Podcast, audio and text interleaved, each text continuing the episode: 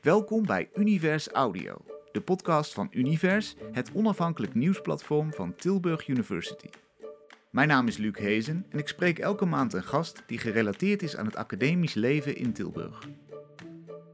In deze aflevering spreek ik Amber van Ginneken. Ze is masterstudent klinische kinder- en jeugdpsychologie, maar doet op dit moment een bestuursjaar als vicevoorzitter van We Serve the City Tilburg. Een vrijwilligersorganisatie die door activiteiten en inzamelingen inwoners van Tilburg helpt die het goed kunnen gebruiken. Amber, de meeste studentbestuurders die hebben eigenlijk een heel saai jaar gehad in coronatijd. Zou je kunnen zeggen. Jij bent nu een half jaar bezig, maar het was volgens mij helemaal niet saai, hè? Nee, zeker niet. Ja, in het begin was het wel lastiger met activiteiten opzetten. Maar nu, uh, nu is het eigenlijk tegenovergestelde van saai ja. geworden, ja. ja. En in coronatijd zijn er natuurlijk mensen die vanwege corona in de problemen komen en die hulp nodig ja, hebben. Zeker. Ja, Waar dat ben je mee bezig geweest? Uh, nou ja, twee jaar geleden heeft uh, Surf the City eigenlijk een soort coronahulplijn opgezet. Om uh, mensen te helpen die, die geen boodschappen konden halen in coronatijd, omdat ze kwetsbaar waren. En um, um, ja, die eigenlijk daar hulp bij nodig hadden. Dus dat is opgezet dan twee jaar geleden. En wij hebben dat dit jaar eigenlijk niet echt voortgezet. Maar we hebben wel um, ja, zoveel mogelijk activiteiten willen organiseren, echt fysiek. Dat, dat mensen weer bij elkaar kunnen komen. Um, ja, dat hebben we eigenlijk geprobeerd. Omdat het, ja, we zagen gewoon dat mensen dat nodig hadden. Ouderen die hebben juist iemand nodig die, die naar hen toe komt om een praatje te maken of iets. Mhm. Mm -hmm. Dus ja, dat, dat, dat geprobeerd op uh, kleinere schaal te, door te zetten. Ja. En had je het idee dat studenten ook behoefte hadden aan coronahulp? Um, ja, we merkten wel, we hebben dit jaar een nieuwe commissie opgezet, uh, juist om eenzame studenten te helpen.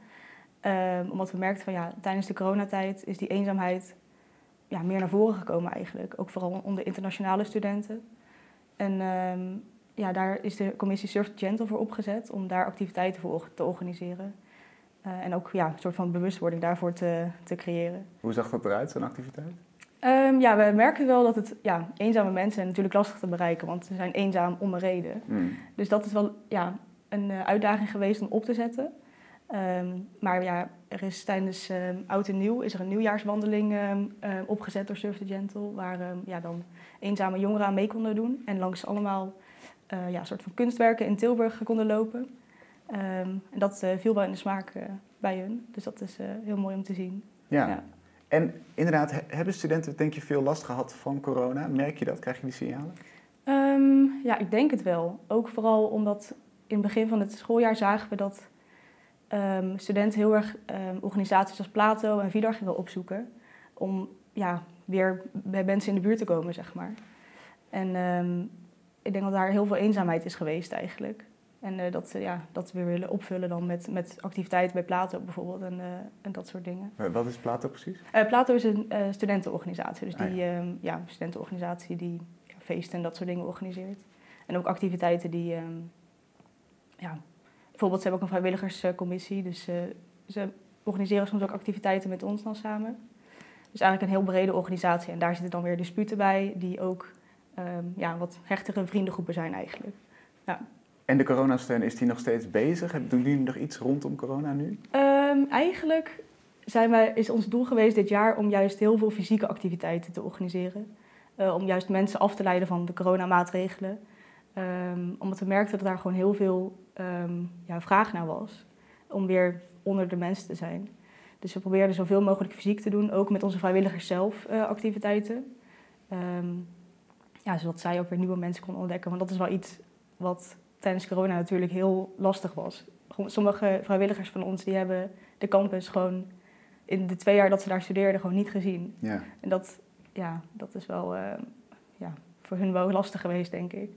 Dus dat probeerden we dan weer op te pakken met vrijwilligersactiviteiten. Zoals uh, we gaan bijvoorbeeld klimmen uh, deze vrijdag. En om zo dan eigenlijk ja, de vrijwilligers meer ja, dichter bij elkaar te brengen. Zodat ze nieuwe mensen kunnen leren kennen. Ja. Dan is de ene crisis een beetje voorbij, althans corona, laten we aannemen dat we in het staartje Mhm. daarvan zitten. En dan komt de, de volgende, Oekraïnse vluchtelingen. Daar Mhm. hebben jullie ook mee bezig gehouden, vertel. Ja, klopt. Wij zijn uh, eigenlijk gaan kijken van wat wij binnen Tilburg uh, konden betekenen voor de Oekraïnse vluchtelingen. Um, er is een, um, ja, een opvangcentrum opgezet in het oude GGD-gebouw aan de, um, kijk, aan de ringbaan volgens mij. En uh, we hebben daar eigenlijk contact mee opgenomen van wat kunnen wij betekenen, uh, concreet daar zo. En ja, we zijn, eigenlijk hebben onze vrijwilligers daar ingezet om daar te helpen. En veel internationale vrijwilligers die, die waren daar ook bereid toe om dat te doen. En we zijn nu aan het kijken om iets te organiseren voor de uh, Oekraïnse kinderen die daar terecht zijn gekomen. Om eigenlijk ja, een leuke activiteit voor hen op te zetten. Zodat even hun gedachten ergens anders naartoe gaan, zeg maar. Ja. Want wat kun je inderdaad doen, behalve dit dan? In, in eerste instantie, was er iets te doen voor je? Uh, wat um, in dat gebouw, zeg maar? Of ja, um, het opzetten van, de, van ja, de plekken waar ze terecht konden, zeg maar. En um, ja, ik moet zeggen dat er al heel veel geregeld was door de gemeente zelf. En wij hebben gewoon kunnen inspringen waar nodig was, zeg maar. Maar ja, nu proberen we gewoon iets anders te doen voor die kinderen daar. Om ja, die doelgroep zeg maar, een beetje te, uh, te bereiken. Um, ja, we zijn aan het denken om een soort sportactiviteit, sport- en spelmiddag te organiseren daar. Um, er is ook een sportveld daar vlakbij in de buurt. En um, ja, dat eigenlijk. Dit sluit heel erg aan bij jouw studie, hè? Ja, Vertel. dat klopt. Ja, ik uh, studeer psychologie.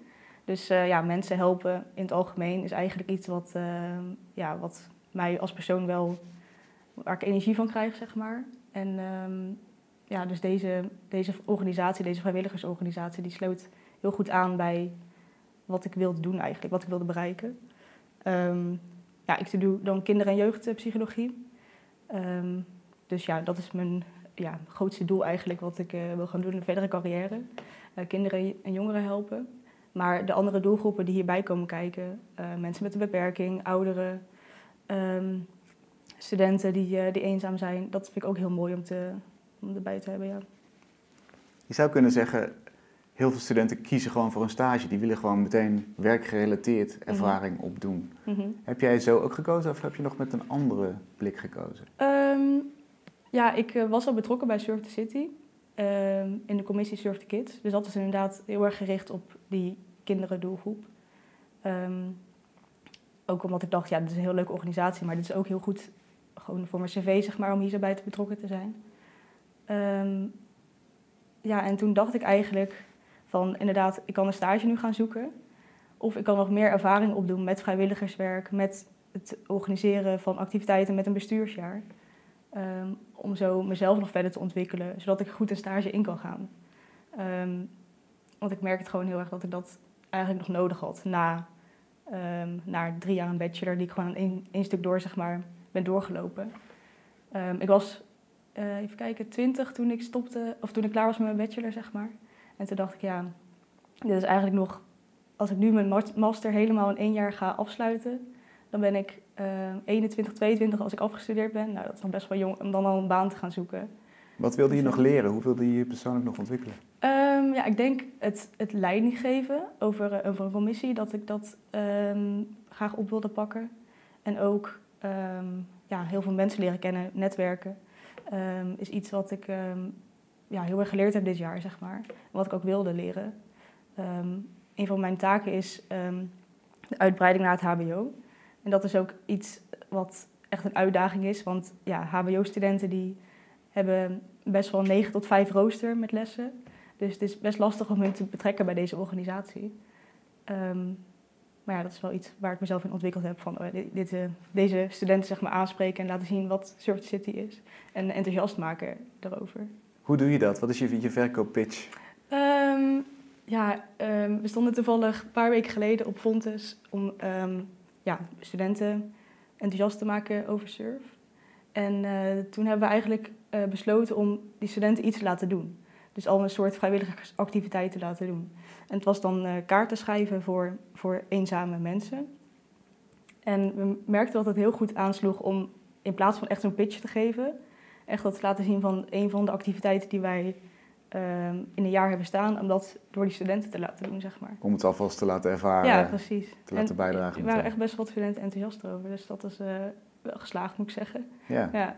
Zou je zeggen dat een universitaire student meer tijd heeft, meer vrije tijd of meer flexibiliteit om het in te delen dan een HBO-student? Ja, ik denk het wel. Ook omdat HBO-studenten uh, die moeten best wat stage lopen in een jaar. Of in een studie, zeg maar.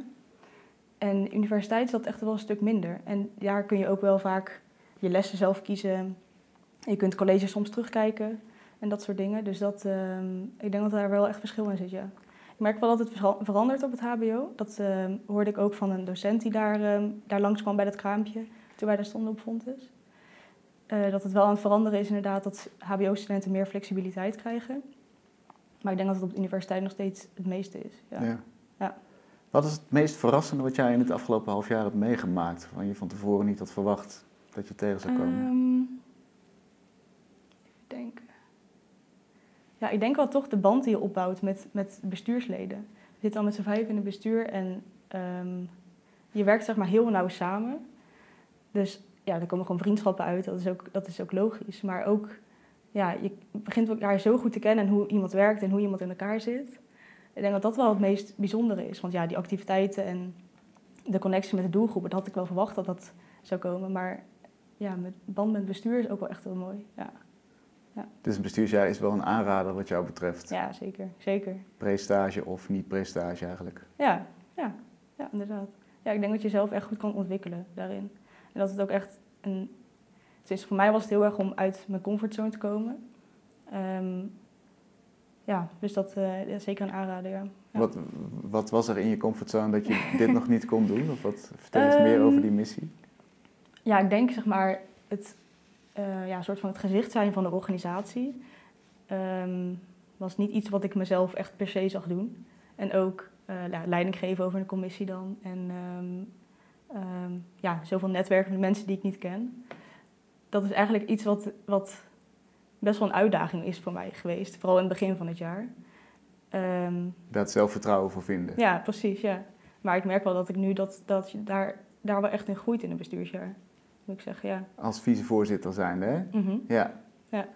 ja. Andere dingen nog die je wilt leren? Want je hebt nog een half jaar te gaan. Ja, klopt. um, ja, ik merk wel dat... Um, ik heb dan de commissie Surf the Wisdom onder me. Uh, en dat is een commissie die uh, bewustwording wil creëren over onderwerpen die vaak als taboe gezien worden. Dus we hebben dan um, deze week een workshop georganiseerd met de Blauwe Maan. Uh, over seksueel grensoverschrijdend gedrag. En we hebben ook laatst een activiteit gehad met uh, de gemeenteraad. Om studenten bewust te laten worden over wat de gemeenteraad doet eigenlijk. En wat, uh, um, ja, wat hun taken zijn en wat de raadsleden doen. En we merken wel dat het soms lastig is om studenten te bereiken en enthousiast te laten worden om daar naartoe te komen. Dat, dat soort activiteiten. En dat is wel iets wat ik nog uh, ja, meer wil oppakken. Meer wil leren van hoe, hoe kun je nou iemand echt enthousiast maken om tijd vrij te maken om naar iets toe te komen. Uh, dus dat is wel iets wat ja, komende half jaar nog uh, een doel is. Ja, iemand te overtuigen eigenlijk. Ja, precies. Is het moeilijk om uh, verder te kijken tijdens je studie dan alleen maar je studie en je eigen ontwikkeling? Want je, je relateert je ook aan de hele maatschappij Mhm. eigenlijk. Je bent met politiek bezig, je bent met echt zware kwesties zoals grensoverschrijdend gedrag bezig. Um, ik moet zeggen, voor mijzelf niet per se. Ja, ik denk wel in de eerste twee jaar van mijn bachelor dat ik dat wel had. Um, ook omdat ik toen niet bij andere organisaties zat, niet bij een commissie. Ik zat eigenlijk alleen, was alleen met mijn studie bezig dan en nog een bijbaantje daarnaast. Uh, maar dat ik dan in het derde jaar wel meer bewust werd van... er is meer dan alleen je studie, zeg maar. Dan alleen je studie. Je hebt een hele maatschappij waar uh, problemen zijn. Waar je ja, binnen deze organisatie, dan binnen Surf the City, iets, iets voor kan doen voor uh, de doelgroepen die het minder, minder, ja, minder goed hebben dan dan studenten bijvoorbeeld, die best wel een privilege hebben eigenlijk. Ja, ben je daar Ja. meer achter gekomen dat, dat dat zo is? Ja, eigenlijk wel. En denk ik ook wel, ja, door de coronacrisis ook wel een beetje. Um, omdat je dan ook gewoon merkt, bijvoorbeeld kinderen die op basisscholen zitten. Um, ja, kinderen die dan in een gezin zitten die het minder goed hebben thuis. En stel er is een coronacrisis en iemand moet thuis lesgeven en er is maar één laptop in heel dat huis. Dat, ja, dan zie je gewoon heel erg de ongelijkheden in de gezinnen waar je wel een kind echt een laptop heeft om zelf te kunnen leren. En ik denk dat, ja, dat toen die verhalen naar boven kwamen tijdens de coronacrisis ook, dat het ook wel um, ja, mij meer bewust heeft gemaakt over wat, wat voor proble- problemen er eigenlijk zijn. Mhm. Ja. Heb je nog zo'n voorbeeld waarvan je denkt, ja, eigenlijk zijn studenten hebben gewoon heel veel mazzel dat ze zich überhaupt kunnen concentreren op zo'n zo'n voltijdstudie? Um, ja, je hoort wel eens van die verhalen van um, studenten die um, ja, gewoon heel veel krijgen van hun ouders om, om te kunnen studeren. Um, maar er zijn natuurlijk ook heel veel mensen die, die die maar moeten gaan werken om geld te verdienen en niet in zijn studie kunnen doen. En ik denk dat daar, dat daar ook heel veel verschil in zit. Ehm, ja, dat er gewoon heel veel intelligentie zit bij bijvoorbeeld bij iemand die, die te arm is om eigenlijk te gaan studeren. Terwijl je juist als je gaat studeren je een betere baan kan vinden en ook meer geld kan verdienen. Maar dat daar die kans gewoon niet is. Dat je eigenlijk in een soort ja, vicieuze cirkel belandt. Ja. Ja. Vroeger was er een soort van ideaal dat je je werk doet, je studie doet, maar dat je ook bezig bent met de maatschappij. Mhm. Ik heb het idee dat studenten van tegenwoordig vooral bezig zijn met hun studiepunten halen, niet de grote studieschuld oplopen, eh, wat allemaal logisch is. Mhm. Maar vind jij dat ze zich ook bezig zouden moeten houden met die maatschappij? Moet dat weer een soort van vast onderdeel worden van je studententijd? Ehm, ja, ik weet niet of het echt, zeg maar, als het een vast onderdeel wordt. ehm, ehm, hoe zeg ik het? Als je zeg maar de keuze ervoor maakt om je meer bezig, bezig te houden met de maatschappij. Ik denk dat het dan, is je daar zelf dan ook ja, gelukkiger van wordt. Eh, in plaats van dat het bijvoorbeeld een vast onderdeel is van je studie. Van je moet zoveel uren vrijwilligerswerk doen. Ik denk dat het dan ehm, echt iets is wat je moet doen. Eh, bijvoorbeeld, dat zie je ook met, ja, eh, op het MBO volgens mij, dat ze dan van die maatschappelijke ehm, eh, diensten moeten verlenen, zeg maar. Ik denk dat dat minder goed werkt dan dat je uit, uit vrijwillige basis zelf vrijwilligerswerk doet, zeg maar. Ehm, Ook als dat betekent dat per saldo veel minder mensen het doen. Ja, dat is dan wel natuurlijk het is ding de balans. Ja, ja. ehm, je zou bijvoorbeeld iets kunnen opzetten van een systeem van je krijgt extra punten als je vrijwilligerswerk doet. Mhm. Maar dan heb je natuurlijk ook dat het misschien meer gedaan wordt omdat je dan extra punten krijgt.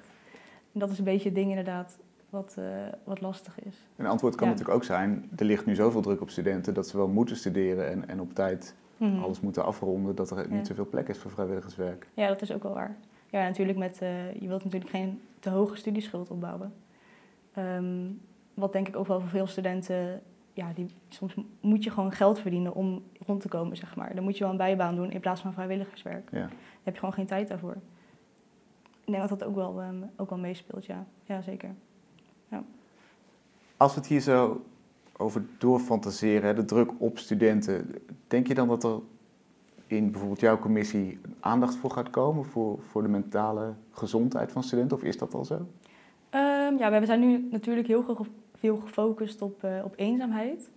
Ehm, maar misschien inderdaad, ik weet niet of we dat dit jaar op gaan pakken, maar misschien dat wij dat met volgende besturen gaan overleggen van ehm, ja, dat die mentale gezondheid nog verder benadrukt kan worden. Binnen bijvoorbeeld Surf the Gentle, eh, dat het een commissie wordt voor eenzaamheid, maar ook voor mentale gezondheid. Ehm, ja, inderdaad, ja. Ja, ook omdat die, die druk ehm, om zo snel mogelijk alles af te ronden, zodat je zo weinig mogelijk geld hoeft te lenen, zeg maar. Ehm, dat het ook wel inderdaad een druk kan zijn. Ja. Ja. En als je het hebt over grensoverschrijdend gedrag, is dat ook gericht op studenten, die, die workshop? Ja, het was inderdaad gericht op studenten, maar we merkten dat vooral wat oudere mensen enthousiast waren erover en naartoe kwamen. Eh jongerenwerkers bijvoorbeeld en ook ehm, ja, studenten van de Fontes wel, maar wel wat oudere studenten.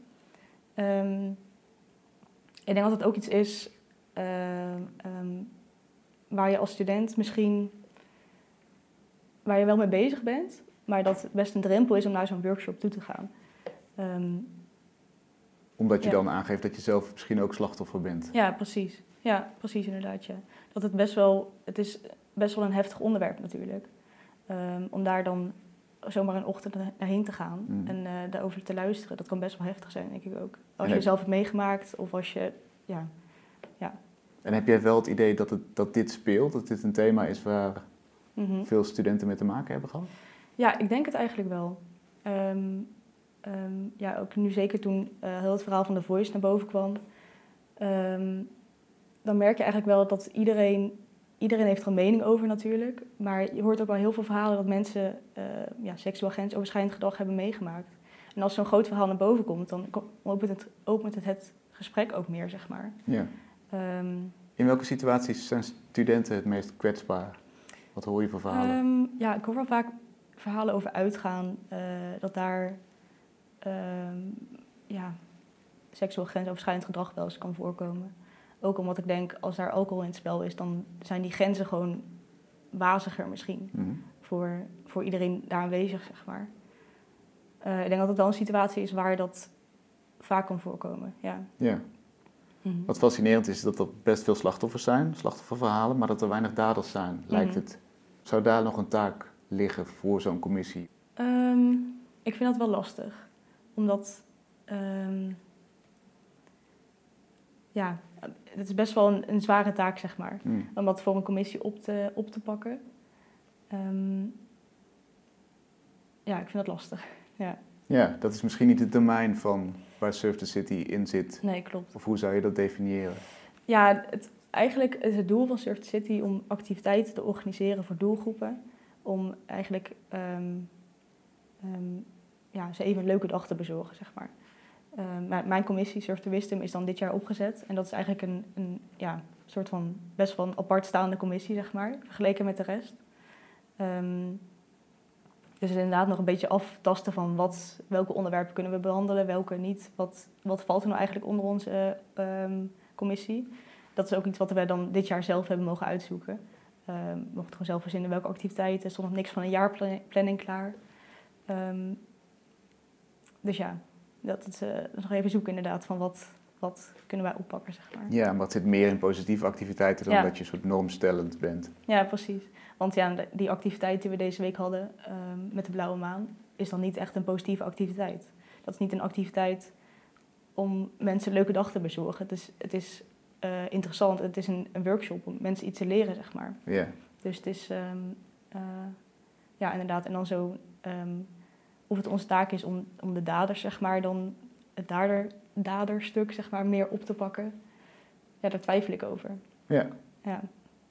Tot slot, iemand die nu luistert en denkt, moet ik een stage gaan doen, moet ik een bestuursfunctie gaan doen? Mhm. Hoe zou je dat eh, aan ze verkopen?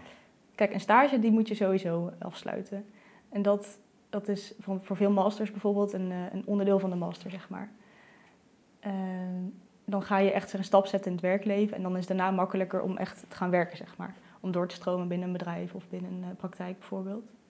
Maar een bestuursjaar, dat is iets wat je eigenlijk ja, in je studententijd er gewoon tussendoor kan doen. Je kunt ehm, eh, een stage, als je dat hebt gedaan, dan is het ja, minder makkelijk om dan weer terug te gaan naar het studentenleven, dan terug te gaan naar een bestuursjaar.